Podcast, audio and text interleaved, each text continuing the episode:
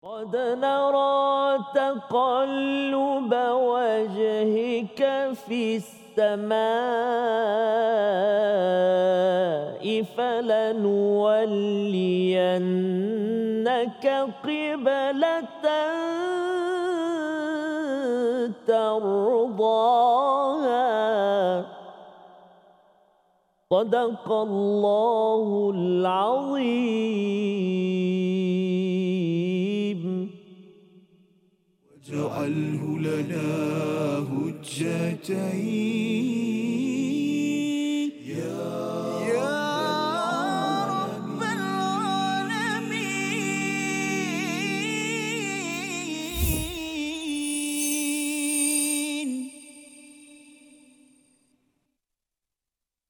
Assalamualaikum warahmatullahi wabarakatuh. Alhamdulillah wassalatu wassalamu ala Rasulillah wa ala alihi wa man wala syada la ilaha illallah syadana Muhammadan abduhu wa rasuluh. Allahumma salli ala sayidina Muhammad wa ala alihi wa sahbihi ajma'in. Amma ba'du. Apa khabar tuan-tuan dan puan yang dirahmati Allah sekalian? Kita bertemu dalam My Quran Time, Quran Salat Infaq pada hari ini untuk sama-sama kita melihat kepada bahagian yang kedua, blok yang kedua daripada halaman yang ke-22 juz yang kedua bagaimana Allah membina identiti bagi nabi membina identiti pada para sahabat dan sudah tentunya menjadi panduan. Identiti kita sebagai orang-orang yang ingin menyerah diri menghadapkan diri kita kepada Allah Subhanahu Wa Taala dalam ayat yang ke-144 dan hari ini kita bersama Al-Fadil Ustaz Tarmizi Abdul Rahman. Apa khabar Ustaz? Alhamdulillah Al-Fadhil Safas. How are you today? Good. Alhamdulillah, ya. Uh, dan kita ada rakan-rakan Ya, kita betul, ada biru berwarna-warni Oh, Ustaz ya. betul, Safas. kita daripada mana Ustaz? Tetamu kita kita, ada hari yang ini. baju biru bersama dengan sama dengan baju Safas Ya, oh, ya, betul juga. daripada uh, Masjid Al Ihsan Kelana Jaya. Selamat Ah, datang. Selamat datang. Apa khabar? Ya. Alhamdulillah dan juga Safas Ya. kita ada juga sahabat-sahabat dari Kelang. Lang Dari Kelang, Ya. subhanallah. Dan juga seperti biasa kumpulan kita istiqamah. Istiqamah. Ya, yang kita doakan untuk kita terus uh, istiqamah pada hari ini dan pada episod-episod akan datang untuk kita meneruskan. Kita baru berada pada episod yang kedua dan syukur sudah berada Wow. pada episod yang kedua ataupun juz yang kedua. Kerana kita yakin bahawa hidayah daripada Allah ini perlu kita kita ambil, kita semak, kita review pada setiap hari. Dan sudah pun kita belajar dalam ayat yang ke-143 iaitu reviewnya itu apabila kita sampai pada waktu solat lima kali wajib kita itu sebenarnya ada ayat al-Quran untuk memastikan kita menjadi umat wasatan wasatiyah yang pertengahan yang boleh menjadi syuhada saksi kepada seluruh manusia. Mari sama-sama kita mulakan sesi kita pada hari ini dengan doa kita subhanakala ilmalana illa ma 'allamtana innaka antal alimul hakim. Rabbi zidni ilma. Kita saksikan apakah sinopsis bagi satu ayat sahaja yang kita akan dalami pada hari ini. Iaitu pada ayat yang ke-144, perintah menghadap kiblat ke arah Masjidil Haram di Makkahul Mukarramah dan sikap Yahudi dan Nasrani yang menentang sebagai satu panduan kepada kita bahawa sebenarnya perubahan kiblat adalah satu peristiwa bersejarah tanda kasih sayang Allah kepada Nabi Muhammad sallallahu alaihi wasallam kasih sayang Allah kepada orang-orang yang beriman di kalangan sahabat tanda kasih sayang Allah kepada kita semua yang menghadap kiblat yang yang satu. Mari sama-sama kita baca ayat 144 bersama Al-Fadhil Ustaz Tarmizi. Silakan Ustaz. Terima kasih Fadil Ustaz Fazrul. Bismillahirrahmanirrahim. Assalamualaikum warahmatullahi wabarakatuh. Alhamdulillah. Thumma alhamdulillah. Wassalatu wassalamu ala rasulillah wa ala alihi wa sahbihi wa man walah wa ba'da. Allahumma salli ala Sayyidina Muhammad wa ala ali Sayyidina Muhammad. Apa khabar semua penonton-penonton My Quran Time yang dikasihi dirahmati Allah Subhanahu wa taala di rumah atau di mana juga berada dan juga tuan-tuan dan puan-puan ibu ayah yang berada di studio moga-moga rahmat dan kasih sayang Allah senantiasa melingkari kehidupan kita semua amin ya rabbal alamin ada yang baru ni bertemu Safas Ya. dia kata uh, My Quran Time uh, 1.0 saya hujung-hujung baru tahu InsyaAllah. tapi dia kata alhamdulillah hari ni dia kata kali ni daripada awal Daripada awal. rezeki Allah Taala bagi Safas ha? Benar. Ya. oh, habis sambung lagi Ya. subhanallah Sebabnya bila bercakap tentang hidayah Ustaz ya, Ya. yahdi man yasha ila siratal mustaqim pada ayat 142 itu sebagai satu peringatan kepada Ya. kita bahawa uh, kehendak yang paling besar yang berkuasa hanyalah Allah. Allah. Ya, tapi kalau kita ni adalah dalam hidup kita tercetus sahaja, ya Allah tolonglah pimpin aku, aku nak baca Quran, nak faham Quran, nak di diberi pimpin hidayah oleh Allah Subhanahu Wa Taala paling kurang kita doa Ustaz bila dalam solat kita ihdinas siratal mustaqim itu Hmm. Allah tidak akan tinggalkan kita. Ha, yang meninggalkan ia ialah kita lah. Kalau kita uh, sama ada kita meninggalkan ataupun akhirnya kita memang akan meninggal pun. Ya. Jadi sama-sama kita istiqamah bersama Al-Quran ayat 144 bersama Ustaz Tarmizi. Terima kasih Fatih Safas. Tuan-tuan dan puan-puan, ibu ayah sekalian, uh, nampak macam sudah bersedia tu. Wah, kita nak baca hari ini uh, ayat yang ke-144. Menarik sekali ayat ni. Kita belajar sama-sama sekejap lagi. Uh, jadi kita nak baca ada perkataan masjid, ada perkataan Masjidil Haram. Wallahu akbar subhanallah. Safas eh. Ya. Baik, jadi kita baca dulu ayat 144. Kita cuba dengan uh, bacaan um, ras lah Terus. uh, Mekah. InsyaAllah. Kata Ini cuba. gaya bacaan siapa Ustaz? Gaya, uh, gaya uh, kita cuba Syekh uh, Abdul Rahman As-Sudaisi wal Bangi. Wal bagi. Ha, yang Bangi lah. Yang Mekah tak jadi saya. Tapi tak apa kita cuba dengan murattal ras insyaAllah. A'udhu billahi minasyaitanir rajim. قد نرى تقلب وجهك في السماء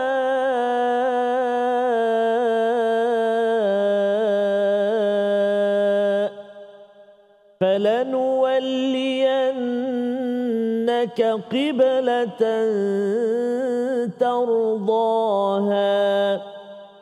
فول وجهك شطر المسجد الحرام. فول وجهك شطر المسجد الحرام. وحيث ما كنتم فولوا وجوهكم شطرة. وإن الذين أوتوا الكتاب ليعلمون أنه الحق من ربهم وما الله بغافل عما يعملون. وما الله بغافل عما يعملون. صدق الله العظيم. Surah Al-Nazim itulah bacaan daripada ayat yang ke-144. Terima kasih diucapkan Al-Fatih Ustaz Tarmizi. Itu gaya uh, As-Sudais. As-Sudais. As-Sudais yang sebenarnya Imam Masjidil Haram. Ustaz ya, Imam Masjidil Haram dan ada perkataan Masjidil Haram Ya, ya di dalam ayat ke-144. Jadi bagi uh, Ustaz uh, menunaikan umrah ya. Ya. bagi tuan-tuan yang akan menunaikan umrah ataupun haji Uh, kita doakan ayat ini sebenarnya salah satu daripada ayat yang perlu kita kita baca, kita tadabbur di Masjidil Haram ya dan lebih daripada itu Ustaz macam Saya mana? bayangkan Ustaz Fas ah, Ya. ada satu momen nanti, satu Mhm. masa nanti saya dengan Ustaz Til baca ayat ini. Ya. Ustaz Fas di tengah sedang bertadabbur macam kita bercerita pada hari ini. InsyaAllah. Mudah-mudahan Boleh di rooftop di Masjidil Haram Ustaz ya. Yang kita doakan bersama tuan-tuan yang berada Amin, di studio amin, ke yang berada di rumah kita doakan ya kita dapat laksanakan perkara itu kalaupun bukan dengan kita Ustaz Ya, ya dengan mana-mana mutawif Betul. tapi minta ya Ya. buat satu request kepada mutawif ayat 144 Subhanallah. dan apa ceritanya qad nara taqalluba wajhika fis sama ya iaitu sesungguhnya kami memerhatikan bahawa kamu taqalluba itu maksudnya uh, ber, ber, apa istilahnya ustaz Sa- gelisah ber, bergel, ber, saling berpusing-pusing ataupun macam memerhati-memerhati Ah. ya tak tentram kepada apa? Pada wajah kamu itu fis sama ya. Maksudnya nabi melihat melihat ke atas melihat ke atas dan itu Allah nyatakan dalam al- uh, awal ayat 144. Kalau kita perasan pada ayat yang ke-143 Allah menyatakan di hujung itu innallaha binnasi raufur rahim. Sesungguhnya Allah bersama dengan manusia ini amatlah empati, amatlah pengasih dan amat penyayang. Kalau rahim itu Ustaz ya pada seorang ibu yang ada rahim dan ada kasih sayang daripada seorang ibu, seorang ibu itu dia nampak sahaja anak tu dah lain macam muka Oh, dia saja dia dah tahu dah kamu ni mesti ada masalah. Uh, Itu mak yang yang penyayang, yang rahim. Apatah lagi kalau kita melihat kepada Allah Subhanahu Wa Taala yang Maha Penyayang. Allah ini Raufur Rahim. Allah amat-amat sensitif dengan makhluk-makhluknya binas dan salah satu manusia yang Allah amat sayang sudah tentunya Nabi Muhammad sallallahu alaihi wasallam. Jadi Allah terus beritahu satu peristiwa besar iaitu ketika di Madinah itu Nabi sel, uh, apa taqalluba wajhika ya wajahnya itu selalu melihat kepada langit dan itu dirakamkan oleh Allah qad nara.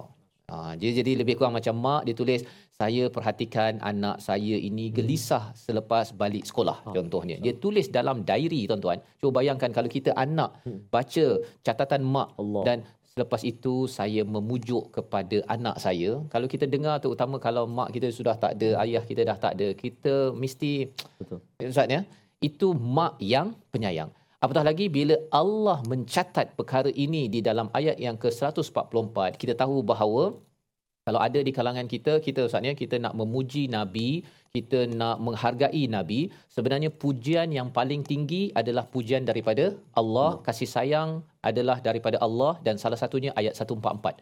Qad nara taqalluba wajhika fis sama. Ya, catatan Allah nak menceritakan kami melihat kamu Ah, betapa rapatnya Nabi dengan Allah Subhanahu Wa Taala dan inilah yang menggamit perasaan kita ke Masjid Nabawi ustaznya untuk kita banyak berselawat pada hari ini. Dan kita kena ingat kalau kita tidak menghargai Nabi tak rasa dekat padahal Allah yang kata qad nara taqalluba ya. Kamu gelisah tu pun Allah perhatikan. Kalau kita tak kisah pasal Nabi dan ada sesuatu yang tidak kena tentang keimanan pada Allah, keimanan pada Nabi Muhammad sallallahu alaihi wasallam. Kalau Nabi bimbang, kita kena bimbang. Nabi suka, kita kena suka. Nabi sedih, kita perlu bersedih bersama. Inilah bahagian pertama daripada daripada ayat 144 daripada surah Al-Baqarah. Kita berehat sebentar kembali semula selepas ini untuk kita menyambung apakah respon daripada Allah bila perhatikan Nabi begitu. My Quran Time, Quran Salat Infaq insya واجعله لنا هجتين.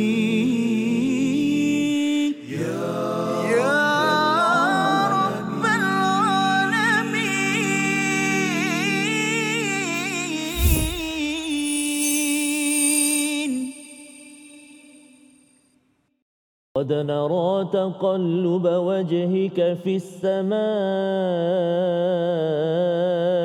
فلنولينك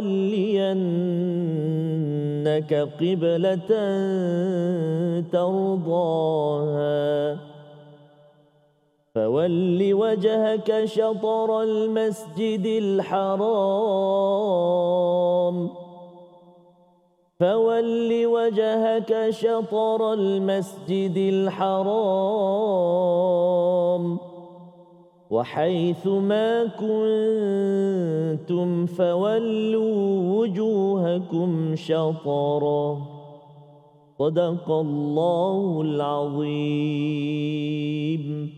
Kembali kita dalam My Quran Time, Quran Salat Infak sama-sama tuan-tuan dan puan yang berkata Allah sekalian kita menyambung kepada ayat 144 pada hari ini melihat bagaimana tanda kasih sayang Allah kepada Nabi sallallahu alaihi wasallam dan betapa empatinya Allah, betapa sensitifnya Allah kepada Nabi Muhammad sallallahu alaihi wasallam. Nabi hanya memerhati ke langit saja Ustaz ya. Memerhati ke langit saja. Nabi tak cakap apa-apa pun. Kalau kita perhatikan dalam surah Asy-Syu'ara dan juga dalam surah Taha, kita melihat bagaimana Allah memang rapat dengan Nabi Musa. Nabi Musa rapat dengan Allah, tetapi apakah yang berlaku dalam surah Asy-Syu'ara ataupun surah Taha iaitu Nabi Musa menyatakan ustaznya bahawa saya ni uh, apa uh, ada masalah uh, apa gagap ya. Kemudian ada masalah nanti orang akan bunuh, akan mendustakan saya kalau saya balik-balik ke Mesir. Nabi Musa menyatakan masalah, masalah, masalah, masalah. Kemudian Allah memberi jawapan untuk menyelesaikan masalah. Tetapi bagi Nabi Muhammad sallallahu alaihi wasallam, bila kita melihat kepada qad nara taqalluba wajhika fis sama, pada bahagian seterusnya apa? Fa, ya. Bila ada fa itu maksudnya Allah terus jawab. Ya. Tak ada cakap apa-apa, tengok pada cara Nabi tengok pada langit sahaja, maksudnya Nabi ada sesuatu di dalam hati tetapi tidak di diucap, diujarkan, Allah jawab terus.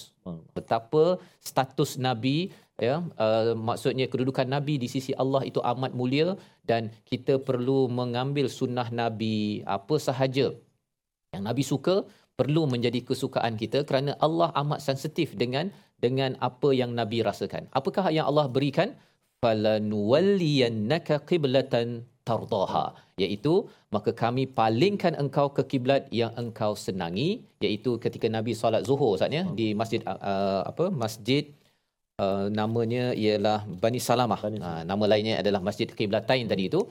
Dua rakaat dua rakaat pum terus Wow. dipalingkan dapat wahyu Nabi terus berpaling dan juga sahabat-sahabat juga ya. Uh, jadi ini adalah satu tanda kasih sayang betapa Allah amat sensitif. Sebagaimana kita bincang tadi ustaz kan? Ya. bahawa kalau mak yang menyayangi anak dia tahu dah. Anak tak payah cakap apa pun. Dia dah tahu dah InsyaAllah. macam mana nak nak menyelesaikan ataupun nak memberi solusi kepada masalah yang ada. Fawalli maka apakah yang Allah beritahu di sini? Fawalli ya sila hadapkan wajhaka wajah kamu syatral masjidil haram ke arah masjidil haram. Ini seruan kepada Nabi sallallahu alaihi wasallam ini bukan sekadar uh, apa istilahnya arahan Ya. tapi ini tanda keizinan. Ha, pasal Nabi minta minta dalam hati je, tak cakap pun. Ya, akhirnya dia macam ayah ataupun mak lah kan. Eh, Sebenarnya kamu tak boleh main. Ha, kamu tak boleh main. Tapi bila dia kata uh, mainlah, ha, mainlah tu bukan suruh main sekarang kan. Tapi maksudnya si ayah ataupun ibu sudah pun memberi keizinan. Ini yang kita belajar daripada perkataan fawalli. Ya, itu adalah amar, uh, perintah kalau kita belajar bahasa Arab. Tetapi uh, perkataan itu juga adalah tanda keizinan daripada Allah Subhanahu Wa Taala. Jadi itu untuk nabi ya itu untuk nabi wahai thuma kuntum fawallu wujuhakum syatrah ya bagi dan di mana sahaja kamu semua kamu semua ini bukan sekadar untuk nabi tetapi untuk para sahabat untuk kita semua maka fawallu wujuhakum syatrah. Maka hendaklah kamu berpaling wajah kamu ke arahnya kepada Masjidil Haram kiblah yang berada di Makkahul Mukarramah. Jadi ini adalah satu sejarah Ustaz ya. Ya. Sebagai satu sejarah dan sejarah ini kita perlu hargai. Pasal mengapa kita kena hargai? Kembali balik kepada ayat yang ke-143 berkaitan dengan ummatan wasata. Ya, Masjidil Haram asalnya itu dinaikkan Kaabah itu oleh Nabi Ibrahim yang kita telah belajar sebelum ini. Nabi Ibrahim pernah berdoa seorang rasul dibangkitkan, membawa Al-Quran, membaca tilawah Al-Quan, tazkiyah, ta'limul kitab wal hikmah. Maka kalau kita gabungkan semua kefahaman itu, rupanya peristiwa perubahan itu untuk uh, apa istilah Ustaz ya, melengkapkan jigsaw puzzle. Uh, macam ada satu lagi yang tak lengkap kan. Bila pusing sahaja maka lengkap sebagai identiti bahawa kita ini memang meneruskan legasi keimanan daripada Nabi Ibrahim alaihissalam. Jadi bila kita sampai Masjidil Haram Ustaz ya. Ya. Kalau Ustaz sampai Masjidil Haram biasanya Ustaz ya baru ni Ustaz pergi dengan keluarga kan. Betul, Ustaz. Jadi uh, apa perasaan Ustaz bila melihat di depan sana itu subhanallah Betul. Satu perkataan ataupun kita perasaan yang tak boleh digambarkan ialah uh, kita dapat berada di tempat yang menjadi kiblat kita solat Ya. di tanah air inilah. Ke mana-mana kita pergi kan. di mana-mana. Tapi berada di hadapan kita. Dan saya tertarik Ustaz cakap tadi pasal Masjid Kiblatan ini. Uh, bagaimana saat itu masa Nabi uh, beralih uh, Zuhur tu Hmm. bagaimana para sahabat Betul Ustaz.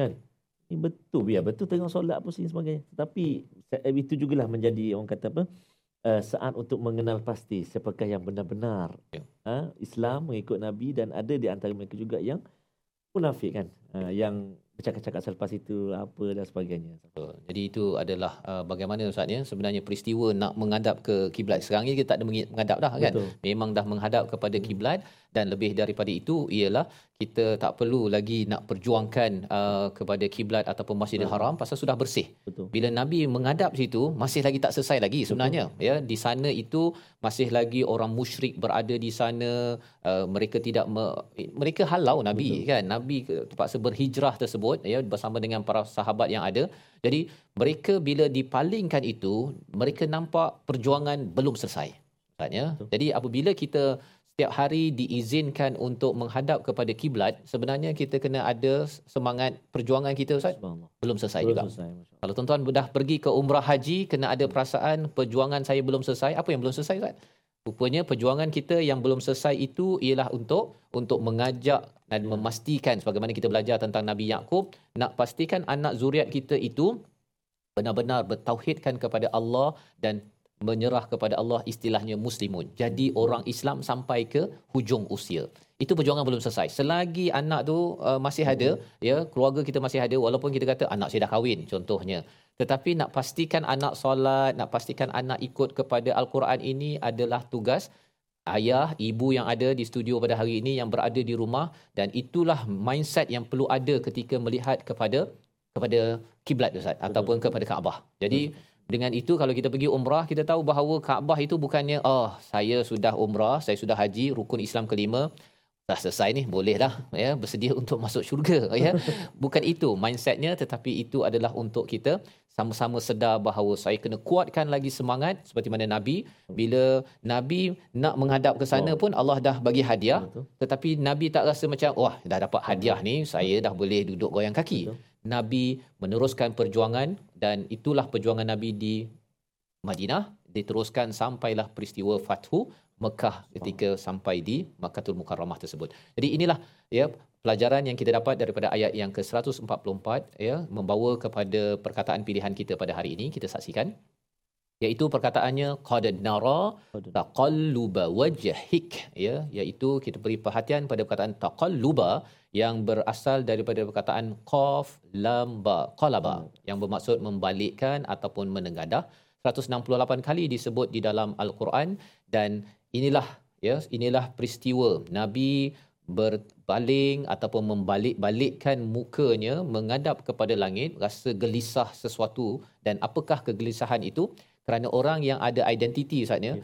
Dia takkan tentram apabila dia masih lagi dipersoalkan Betul. Ha, dipersoalkan maksudnya orang Yahudi kata alah engkau sama dia hmm. macam aku tengok datang Madinah menghadap kepada Betul. kepada Masjidil Aqsa jadi uh, nabi tak suka ya tak suka identitinya itu disamakan dengan orang-orang Yahudi umatan wasatan tidak sama kita bukannya seperti orang Yahudi yang boleh sahaja kalau tahu tapi tak buat kan? Kalau orang Nasrani itu dia buat dia beramal dermanya kuat apa sebagainya tetapi tidak mencari ilmu. Kita tidak mahu jadi begitu. Dan tengah-tengahnya itu adalah kita menjadi umat umat wasatan iaitu kembali pada Quran. Quran menyebabkan kita makin dekat dengan Allah tapi dalam masa yang sama kita juga akan berinteraksi sesama manusia. Jadi ini adalah pada bahagian yang kedua satu hadiah kepada nabi hadiah pada nabi kalau kita perasan ustaznya kalau kita baca inna a'taina kal ah, kautsar sebenarnya bila datang pada nabi itu a'tainak ya uh, nikmat yang banyak dia akan melimpah. Melimpah pada siapa tuan-tuan?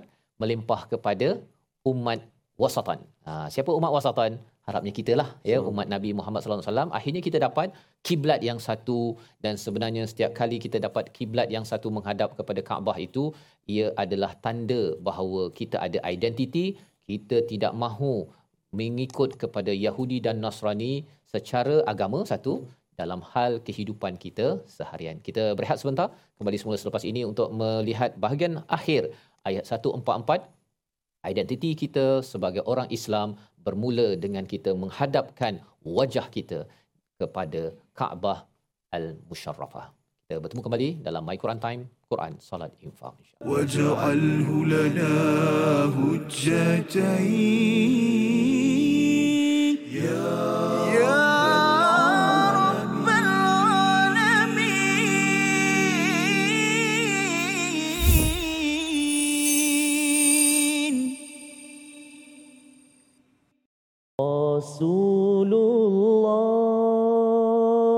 Dengan hikmahmu terpancar. Syiar agama mengubah gelap menjadi terang menghapus jahiliyah. Rasulullah engkau tinggalkan semangat juang tertinggi membina satu akidah membangun iman bertahun di lapangan mujahadah. Allahumma salli ala sayyidina Muhammadin wa ala ali sayyidina Muhammad. Salatan wa salaman ala nabiyyina habibina al-mustafa. Selawat dan salam kita tak putus buat junjungan kekasih kita Nabi Muhammad sallallahu alaihi wa ala alihi wa sahbihi wa baraka wa sallam. Safaz ya. Dia mengingatkan kepada kita saja ya, kepada nabi ya. yang berjuang Allah. ya dan itulah semangat perjuangan nabi Betul. daripada uh, Madinah itu Betul. menuju ke Mekah dan itu juga semangat perjuangan bagi kita bila kita dah diberi hadiah kiblat hmm. uh, Kaabah itu sebenarnya kita selalu kena ingat bahawa saya tak boleh uh, apa berpeluk tubuh ustaz ya saya kena buat sesuatu dan inilah kesan daripada al-Quran bila kita baca al-Quran kita teruskan perjuangan dan umat wasatan itu adalah umat yang bukan duduk sekadar solat dan baca Quran tetapi dia akan terus berjuang mengikut kemampuan masing-masing. Ibu ayah yang mampu untuk berkongsi, berkongsi. Yang boleh bawakan kepada kelas Quran untuk menunjukkan kepada jalan wasatiyah yang Allah beri dalam Al-Quran, kita usahakan ya, mengikut kemampuan masing-masing. Ada yang uh, cameraman ya yang tukang uh, jaga kamera pagi siang malam kita doakan yang terbaik. Ya, yang bina. tukang apa tukang hidang makanan Allah. yang tukang apa macam-macam Ustaz ya. Semua ini ada harapnya ganjaran di sisi Allah Subhanahu Wa Taala. Yang penting kita tahu bahawa ya Allah saya cinta kepada nabi dan saya ingin terus bersama dengan wahyu daripada ilahi pada hari ini Ustaz. Allah terima kasih Fadil Safas. Subhanallah eh. Mudah-mudahan amin ya rabbal alamin. Baik, kita nak singgah seketika tuan-tuan dan puan-puan sahabat Al-Quran ke ruangan tajwid kita. Ha, kita nak ulang kaji hari ini tentang qalqalah. Ha, tentang apa? Qalqa. Tentang apa ibu ayah sekalian? Qalqalah. Ha, ha, bagus. Ha, baik, jadi kita nak melihat dalam ayat yang kita baca pada hari ini banyak tempat-tempat yang melibatkan qalqalah. Ha, mari kita perhatikan antaranya kalimah-kalimah yang boleh kita beri perhatian. Antaranya yang mula-mula tu dah ada qad. Ha, kan? Qad. Cuba cuba ikut saya sebut. Qad. Qad. Lepas tu kalimah wajhika. Wajhika. Qad. Wajhika. Kemudian ada lagi qiblatan ataupun qiblah. Okey, itu huruf ba. Kemudian jumpa lagi syatara. Ha, kan ada syatara, ada syatrah ha, kan. Itu, kan huruf qalqalah. Huruf qalqalah ada berapa? A? Lima. Ha, ema kan. Ha, ada lima betul ha. Baru nak nak nak nak acah-acah sikit tadi. Bagus lah, mantap ah. Ha. ada lima huruf. Apa dia hurufnya? Ba ba ju dah ko to kan ba jim dal qaf to so kita ingat huruf qalqalah ada lima huruf uh, dan adalah pembahagian dia. Ada surah ada wusta ada kubra. Kan? Uh, kalau kita perhatikan dalam uh, dalam ayat yang kita baca antaranya kalau di tengah kalimah wajhika uh, wajhika huruf jim berada di tengah di tengah kalimah. Huruf jim yang sukun yang mati berada di tengah uh, kalimah. Maka lantunan dia adalah lantunan yang perlahan saja. Kan? Surah hi je wajhika wajhika jangan baca tak bunyi. Qad nara taqalluba wajhi wajhika tak bunyi qalqalah dia. Fawa falanuwalliyannaka qiblatan. Ah huruf qalqalah dia tak bunyi. Ha, kan? Fawalli wajhaka syatral eh mana bagi qalqalah awak? Kan? Ha, qalqalah tak bunyi. Maksudnya kena ada lantu lantunan sekali lagi cuba. Tawajhika qiblatan syatara Okey, alhamdulillah. Baik itu dari segi qalqalah ataupun kita kongsi tadi qalqalah uh, sughra kan. Adapun kita nak menjelaskan uh, juga uh, kalimah dalam ha- ayat yang kita baca ada satu kalimah yang perlu kita beri perhatian untuk menjelaskan sebutan huruf dia iaitulah pada kalimah falanuwalliyannaka qiblah ha tu. Jumpa tak? Jumpa? falanuwalliyannaka qiblatan tardaha iaitulah pada kalimah falanuwalliyannaka huruf kaf. Kemudian lepas dia tu huruf qaf. Oh ini bahaya kalau kita tak hati-hati dia boleh jadi dua-dua kaf. Falanuwalliyannaka kib ah nakaki dua-dua kaf. Ataupun dia nak jaga sangat qaf kaf pula terkesan. Falanuwalliyannaka qib. Allah punya qa pula.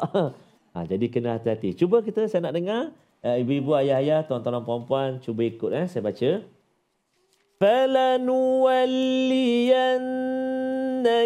قبلة ترضاها satu dua tiga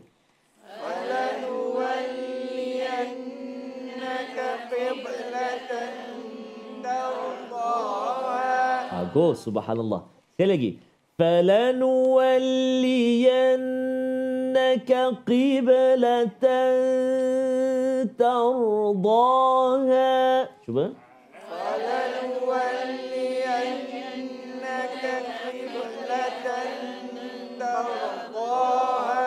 Subhanallah. Bagus. Ha. Cuba ikut. Ka. Ak. Ak. Ik. Uk. Okay, now qaf. Ha, qaf pula. Aqa. Qa. Aqa. Iqa. Uku. Ha, kenapa dia ada lantunan kat belakang dia? Sebab dia huruf qalqa. Qalqalah. Dia kata, eh, eh, eh, eh. Kaf tu bukan qalqalah ke? Bukan. Habis tu saya saya rasa qalqalah. Ba, ju, ku, da, ko, to. Oh, dia jadi enam huruf sebab dia tambah huruf kaf. Ah, tak. Huruf kaf bukan huruf qalqa. Qalqalah. Qaf huruf qalqalah. Ha? Baik. Jadi, hati-hati dekat situ. Huruf kaf dengan huruf qaf. Baik. Jadi, kita nak cuba hafal ayat ni. Ah, subhanallah. Ini masih yang dinanti-nantikan. Sorang-sorang kena baca hari ni. Jangan Ustaz. kan? Okey. Kita baca sama-sama ayat 144. Perhatikan. Tengok ayat dia. قد نرى تقلب وجهك في السماء Satu, dua, tiga.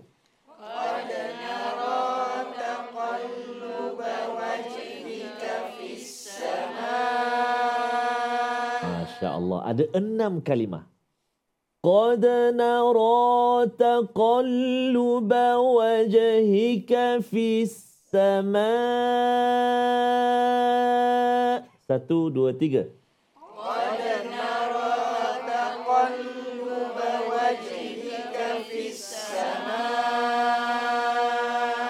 Sekali lagi, anda berpeluang untuk melihat uh, mushaf. Selepas ini tak boleh lagi. Oh, boy. Okay, cuba ya. Satu, dua, tiga.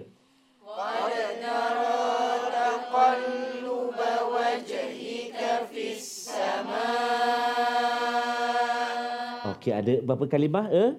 Enam. Baik, kita cuba. Ha, cuba jangan tengok. Tengok ke depan ke, tengok safas ke boleh. Ya? Untuk kita nak tengok enam kalimah. Satu, dua, tiga. Qad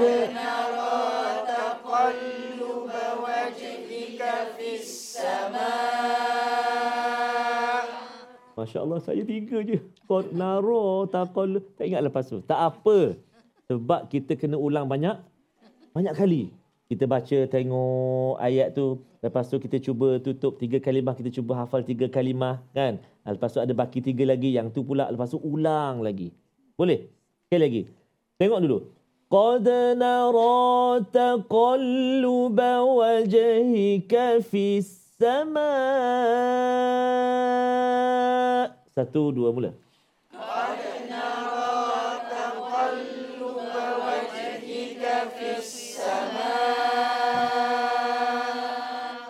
Saya dengar awak sama je kuat. Oh, kata Kak Kamali. Masya Allah. Tak apa. Proses. Ah, ha, proses banyak kena ulang. Kita cuba pula yang tiga kalimah lagi. فلنولينك قبلة ترضاها Tengok dulu Al-Quran. Satu, dua, tiga.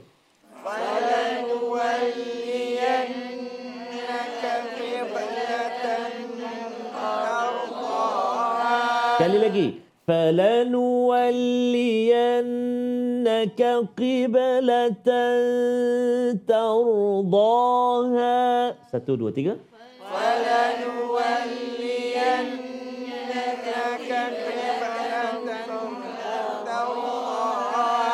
Okey, saya baca sambung eh. Cuba, cuba. فَلَنُوَلِّيَنَّكَ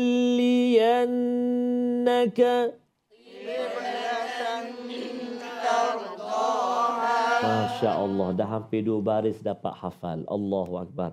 Alangkah beruntungnya dapat ada kalimah-kalimah Al-Quran, ayat-ayat Al-Quran dalam hati kita dan dada kita. Mudah-mudahan Allah Subhanahu Wa Taala terus permudahkan untuk uh, kita menghafal, membaca, memahami isi kandung al Al-Quran. Insya-Allah taala kita nak ulang-ulang lagi seketika dan nak rehat sekejap. Selepas ini kita bersambung kembali dalam My Quran Time Al-Quran Salat Infak insya-Allah. واجعله لنا هجتين.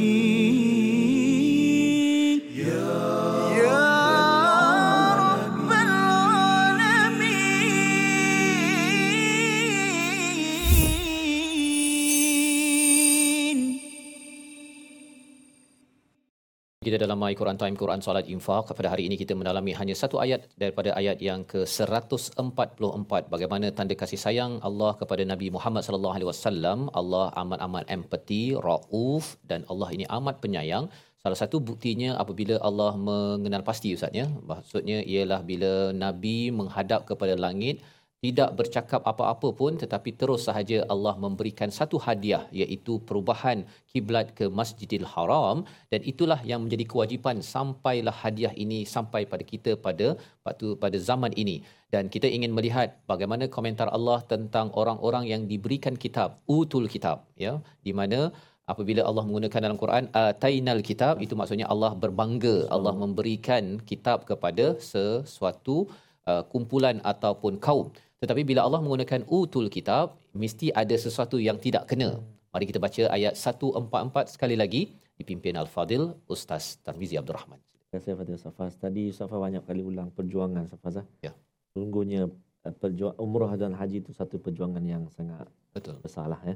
Safaz ah. nak pergi menghitung ialah apa- apa ni nak siap nak satu bersiap kat sana lagi nanti betul dalam kapal terbang tu orang lain tidur semua. Kita tak tidur. Ya. Mikir takut kain ihram nanti ni. Oh ya. Ah, pertama kali nak pakai ni Allah. Ah. jangan ter, ter, tersilap pakai ya. Ah. okey. Lepas tu mikir tinggal apalah kan keluarga harta benda semua Betul, ya. kan. Allah akbar. Nak ingat hukum-hukum lagi satu perjuangan Safaz ya, Allah perjuangan dan kena ada ilmu Kena ada ilmu, Ha, pasal ada orang kata kalau pakai kain ihram tu kena pakai daripada rumah lagi kan. Kata rumah pun tak semestinya, Betul. dekat KLIA pun tak Ha-ha. semestinya, boleh je di atas kapal terbang Betul, kan. Safas. Tapi kalau tak ada ilmu, Ha-ha. berjuang ni makin susah lagi kan. Rupanya semalam dah pakai kain ihram pasal dah niat semalam dia Allah. katanya kan. Jadi Habis, eh.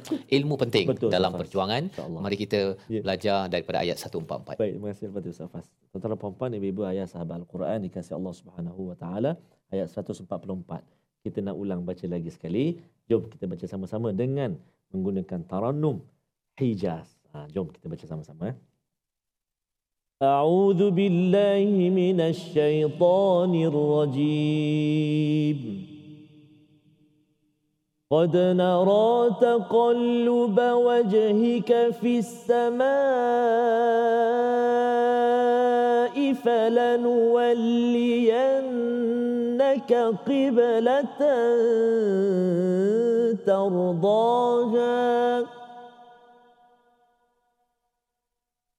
فول وجهك شطر المسجد الحرام.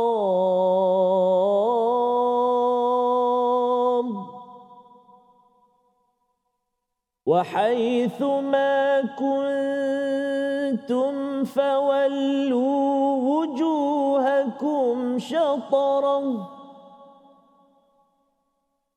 وإن الذين أوتوا الكتاب ليعلمون أنه الحق من ربهم. وما الله بغافل عما يعملون.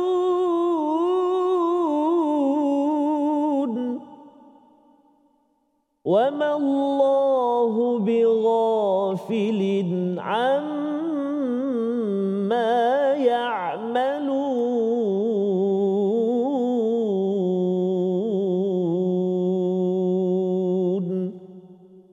صدق الله العظيم Surah Al-Nazim ayat yang ke-144 kita baca sekali lagi sebentar tadi Ustaz ya berkaitan dengan perubahan kiblat sebagai satu hadiah betapa Allah amat menyayangi kepada nabi. Dan bercakap tentang perubahan kiblat ini Ustaz ya kena tahulah arah tujunya. Betul. kalau orang nak solat satu dia kena tahu ilmu falak. Betul. iaitu kena tahu tentang bila matahari terbenam bila matahari terbit ya untuk mengetahui dan juga bercakap tentang bulan juga. Kerana itu berkaitan dengan masa solat ya itu ilmu falak. Maksudnya kalau tak ada ilmu ini susah juga kita nak tahu bila masuknya bila uh, habis waktu solat. Tetapi untuk perubahan uh, kiblat ini kena tahu ilmu bumi pula ilmu geografi. Uh, utara selatan barat Betul. timur. Kalau dulu bahasa geografi tak nak belajar Ah. uh, itu yang tengok kiblat tak tahu macam mana ni satu kan. Bila dah sampai ke hotel bila Ah. sampai ke mana. Jadi ilmu kiblat ini memerlukan kepada ilmu ilmu bumi istilahnya ilmu geografi lah zaman sekarang ini. Dan setiap ayat al-Quran ini bukan sekadar begitu sahaja ada ilmu-ilmu yang perlu kita kuasai ya itulah yang adik-adik yang belajar dekat sekolah anak-anak kita kadang-kadang saya dulu Ustaz ya geografi tak suka Oh. kan pasal tak tahu apakah motivasinya tapi kalau katakan cikgu geografi bawa ayat 144 Subhanallah. Kamu nak solat kalau kamu tak tahu tengok arah kiblat Oh. ha engkau menghadaplah ke mana saja pun walaupun memanglah Allah ni kul lillahil masyriq wal maghrib tetapi kita kena guna ilmu untuk untuk menghadap kiblat ini adalah satu tuntutan kepada orang yang beriman orang Islam untuk mempunyai ilmu ya ilmu di dalam kehidupan Maka di hujung ini Allah memberi komentar tentang utul kitab. Mereka yang wa innal ladina utul kitab, mereka tahu bahawa uh, annahul haqqu min rabbihim iaitu pertukaran kiblat itu itu adalah satu kebenaran daripada Tuhan. Ya. Sebenarnya kalau dalam uh, Taurat ya dalam Injil sebenarnya rasul akhir nanti memang akan bertukar kiblatnya menuju ke Masjidil Haram Faham. Ya dan nabi ni sebenarnya kalau di Mekah ada orang tanya ustaz ni kan Mekah nabi menghadap ke Masjidil Aqsa dekat Mekah nabi solat kan? Uh, menghadap mana? Ha. Sebenarnya nabi memang menghadap kepada Kaabah tapi uh, ambil direction arah yang selari untuk menuju ke Masjidil Aqsa. Jadi uh, boleh selarilah pasal Kaabah tu kan kita boleh daripada mana saja. Jadi kita boleh ambil angle.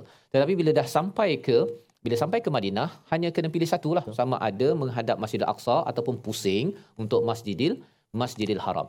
Jadi di sinilah sebenarnya orang-orang utul kitab, orang-orang yang diberi kitab di kalangan Yahudi Nasrani dah tahu dah kebenaran tersebut.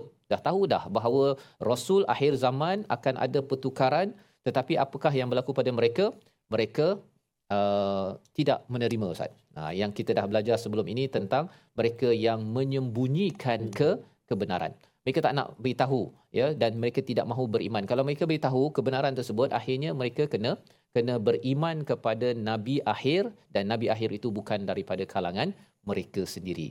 Jadi Allah mengatakan wamallahu bighafilin amma ya'malun. Ya Allah tidak lalai terhadap apa yang mereka kerjakan. Siapa mereka? Mereka ini adalah orang-orang Yahudi Nasrani yang mereka tahu kebenaran mereka ada kitab tetapi mereka sembunyi-sembunyikan kerana apa kerana nak menangkan kumpulan mereka Ya. ha, jadi pelajaran untuk kita ialah apa kita ada al-Quran jangan kita sembunyi-sembunyikan ayat yang ada Kalaupun ayat tersebut rasa macam dia mengenakan kepada kita, kita kena baca, kena sampaikan, ustaz-ustaz kena cerahkan setiap ayat yang ada walaupun nampak macam uh, kontroversi ustaz ya. Pasal apa? Pasal kalau kita sembunyikan, maka kesannya apa? Allah menyatakan Allah tidak lalai ya. Allah tahu kamu sebenarnya sembunyikan pasal ada udang di sebalik apa? Ya. Sebalik mihun ke, di sebalik nasi goreng ke, ada sesuatu yang kamu ingin capai Allah menyatakan kamu sebenarnya tak selamat. Ini sebagai satu amaran kepada kepada semua, malah ini juga amaran kepada saya, kepada tuan-tuan yang berada di studio.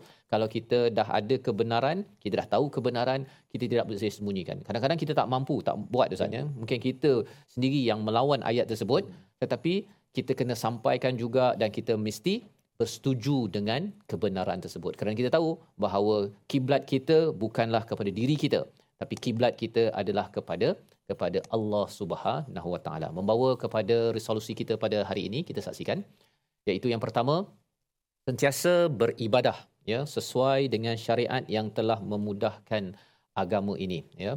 Ini yang kita belajar daripada ayat ini Allah sudah berikan kiblat menuju kepada Masjidil Haram ya. Itu dimudahkan dan ikut kepada peraturan. Yang kedua ingati jasa para anbiya yang memartabatkan kiblat. Sudah tentunya Nabi sallallahu alaihi wasallam dan juga diteruskan yang dimulakan daripada Nabi Ibrahim kita ingati ya bila kita ingati itu maka kita akan menghargai perjuangan mereka Bila kita menghargai perjuangan, kita akan meneruskan juga agar umat manusia terus berkiblatkan ke Masjidil Haram pada pada masa-masa mendatang. Yang ketiga, kita patuh dan tidak menentang arahan yang telah diberi. Salah satu arahan yang diberikan dalam ayat ini adalah menghadap Masjidil Haram. Maksudnya, orang-orang ahli kitab dia tak suka tapi Nabi bukan sekadar suka malah sebenarnya rindu. Tardaha yang kita belajar dalam ayat 144 ini rindu maksudnya redha dan rindu pasal Nabi tahu bahawa dulu dah menghadap Kaabah dan sekarang Masjidil Aqsa rindu nak kembali balik kepada kiblat pertama daripada Nabi Nabi Ibrahim kita berdoa kepada Allah Subhanahu Wa Taala agar kita uh, diberikan hidayah oleh Allah Subhanahu Wa Taala diberikan izin untuk terus menjaga kiblat kita menjaga tauhid kita kepada Allah Subhanahu Wa Taala segala perkara diniatkan kerana Allah dan uh, generasi kita keluarga kita terus menjaga kiblat kita diizinkan melawat uh, Kaabah Al-Musharrafah ya diizinkan hmm. untuk menghargai perjuangan Nabi Ibrahim diteruskan oleh Nabi Muhammad sallallahu alaihi wasallam. Kita berdoa di hujung ini bersama Al-Fadil Ustaz Tarmizi Abdul Rahman. A'udzu billahi minasyaitonir rajim. Bismillahirrahmanirrahim. Alhamdulillahi rabbil alamin. Wassalatu wassalamu ala asyrafil anbiya wal mursalin wa ala alihi wa sahbihi ajma'in. Allahumma ya Allah wa ya Rahman wa ya Rahim. Ampunilah dosa kami, dosa ibu ayah kami, ibu ayah mertua kami, muslimin muslimat mukminin dan mukminat birahmatika ya arhamar rahimin. Jadikan kami ya Allah hamba-hambamu yang mendirikan salat, yang menjaga salat. Begitu juga zuriat keturunan kami orang-orang yang menjaga salat, mendirikan salat. Ya arhamar rahimin. Sallallahu ala sayyidina Muhammad wa ala alihi wa sahbihi wa sallam walhamdulillahi rabbil alamin. Amin amin ya rabbal alamin. Moga-moga Allah mengabulkan doa kita pada hari ini bersama tuan-tuan yang berada di studio, yang berada di rumah dan terus kita berdoa. Jangan lupa kita berdoa kerana kita yakin bahawa hidayah yang kita dapat pada hari ini adalah daripada doa orang-orang terdahulu dan kita berdoa untuk keluarga kita terus istiqamah menuju syurga Allah Subhanahu Wa Taala. Kita bertemu lagi dalam My Quran Time, Quran, Salat, Infak insya-Allah.